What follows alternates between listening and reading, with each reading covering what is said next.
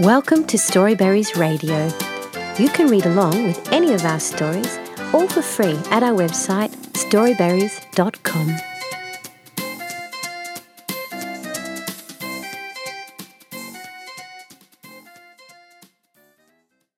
The Knight and the Griffin by Glenn Francis F. Failnar.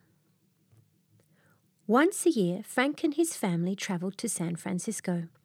They visited a house where an old man named Rupert and his wife Elaine lived. His family had been doing this since even before Frank was born. He didn't mind it, though. He loved visiting Rupert and Elaine. He enjoyed being there. After his first time visiting, he couldn't wait to visit them again. He could tell that his mum and dad enjoyed it too. When they arrived, Rupert sat by the porch, rocking back and forth in his chair. Frank ran full speed to where Mr. Rupert was. He made a full stop when he got to the porch. Then he walked slowly and hugged Rupert. He went inside and greeted Elaine with a hug as well. She patted his head gently. She would always do this every time, which Frank had come to expect. He liked how gentle it felt every time she did this. Elaine asked him how old he was, and he told her he was ten. Frank's parents came into the house and greeted Elaine. That was his cue to go outside and join Rupert. One of the things that made him excited to visit was that Rupert would always have a story ready for him. He loved listening to Rupert's stories. He had read a few books back home, but there was just something special about sitting down and listening to a good story by Rupert. Frank went out the door and stood beside Rupert, who was admiring the view of their neighbourhood. Rupert asked him, Are you ready, son? He smiled from ear to ear and eagerly nodded. Then pull up a chair, he said. Frank grabbed the little stool next to Rupert's rocking chair. Rupert tilted his chair so that he could look at Frank as he was telling the story. Frank sat in the stool as he eagerly awaited for Rupert to start. He could feel his excitement wanting to burst out. Rupert took a deep breath and then started. Once upon a time there lived a knight. He was one of the fiercest warriors in the kingdom of Magon. He had been part of countless battles with his fellow knights, and all of them emerged victorious. Their kingdom remained peaceful for many years, but one day that peace was threatened. The people of the kingdom became restless once they heard that one of the villagers had been attacked by a griffin. In order for his royal subjects to feel safe again, the king ordered his knights to find the griffin in every corner of the kingdom and slay it. And so the knight did as his king ordered and travelled to find the griffin. The knight knew that slaying the griffin would bring great honour for his family. He travelled far into the mountains. He had heard from a wise old man that griffins are hidden deep within the mountains, where no living soul would dare enter. He travelled day and night. He slept on the ground. Sometimes the cold wind would make him shiver. He would hear strange noises moving through the forest. His grip on his sword would then tighten. Along the way, he stopped by a small village. The people were kind enough to offer him food and shelter for the night before he continued on his travels. He asked one of the villagers if they had been terrorized by a griffin recently. The villager told him that they hadn't, and that their village was always peaceful. But they would hear strange noises coming from the mountain. They didn't know what it was, and no one was brave enough to travel up the mountain. They believed that there were monsters lurking there. After hearing what the villager said, the knight was eager to go up the mountain. He ate to his heart's content that night and rested. The next morning he thanked the villagers and bid them farewell. He started his journey up the mountain, hoping to find the griffin. Their storytelling was briefly interrupted by Elaine, who brought juice and cookies for Frank and a cup of coffee for Rupert. Elaine left the tray on the table and went back inside. Frank took a bite of Elaine's delicious cookies and wished that he could eat them every day for the rest of his life. Rupert took a sip of his coffee, then continued with the story. The knight made his way up the mountain. He carefully walked through the trees. He listened to every noise he heard.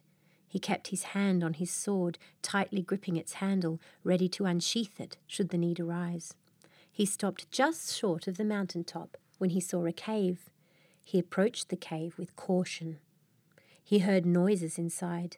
He unsheathed his sword and steadied his heart. He knew the griffin had to be inside. And it was.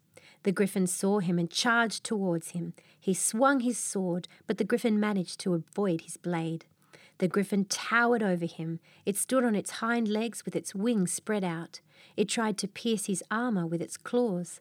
Luckily, his armour was made by the best blacksmith in the kingdom. But the griffin was strong. He may have avoided its claws with the armour on his arm, but the strength of the blow almost broke him. He had to take a few paces backwards. He was breathing heavily now. He centered himself, ready to take another swing. The griffin came charging towards him again. He waited for the right moment to swing his sword. Once the griffin was just a few inches from him, he swung his sword with all his might. At the last second, the griffin managed to dodge, but the knight still managed to cut it on the arm.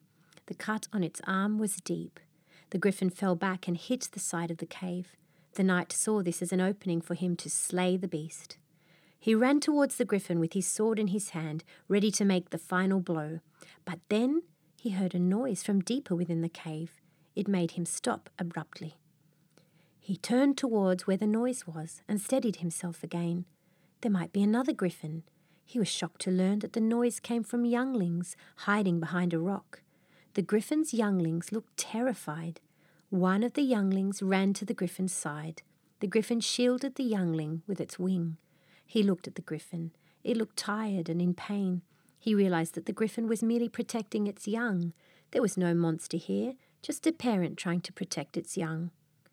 He sheathed his sword and left the cave. He came back to the cave the next day with three wild boars and some medicine he brought from the village below the mountain. The griffin had moved further inside the cave, still in pain from its wound. He took off his armour and dropped his sword. He wanted the griffin to know that he meant no harm. He fed the griffin and its young with the boars he bought. He used the medicine he bought to heal the griffin's wounds. He stayed in the cave for a few nights, and when the griffin finally recovered, he left. He returned to the king's castle empty handed, but he didn't care. He decided that his days as a knight were over. He bid farewell to the king. The knight spent his days living peacefully with his wife. They lived in a house on top of a mountain. One day, while he was outside admiring the horizon, he saw a winged creature flying in the sky. It came closer and closer until it landed beside their house. It was the griffin and its young. Its young had gotten bigger since the last time he saw them. He didn't know how the griffin found him. Maybe it spent its days looking for him. He welcomed the griffin with open arms. He even introduced it to his wife. He picked up his sword and went into the forest. He came back with four wild boars this time. They dined with the griffin and its young that day. From that moment on, the griffin and its young would come to visit the knight and his wife every year. The knight would wait patiently until his friend came to visit him again. The end, Rupert said. Frank, with a big smile on his face, clapped his hands when Rupert finished. It was one of Rupert's best stories yet. They eventually said their goodbyes, and Frank and his family returned home. On their way home, Frank asked his father why his grandfather wanted them to keep visiting Rupert and Elaine once a year. He enjoyed visiting them so much that he never bothered to ask his father why. His father smiled at him and said, Rupert was an old friend of your grandfather. Your grandfather promised him that he would always come and visit, even if it was just once a year. And I'd like to keep that promise. I'm hoping one day you'll keep that promise too.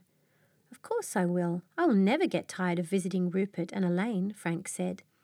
He asked his father how his grandfather became friends with Rupert, but his father said it was a story for another time. Frank thought that he would ask Rupert the next time they came to visit.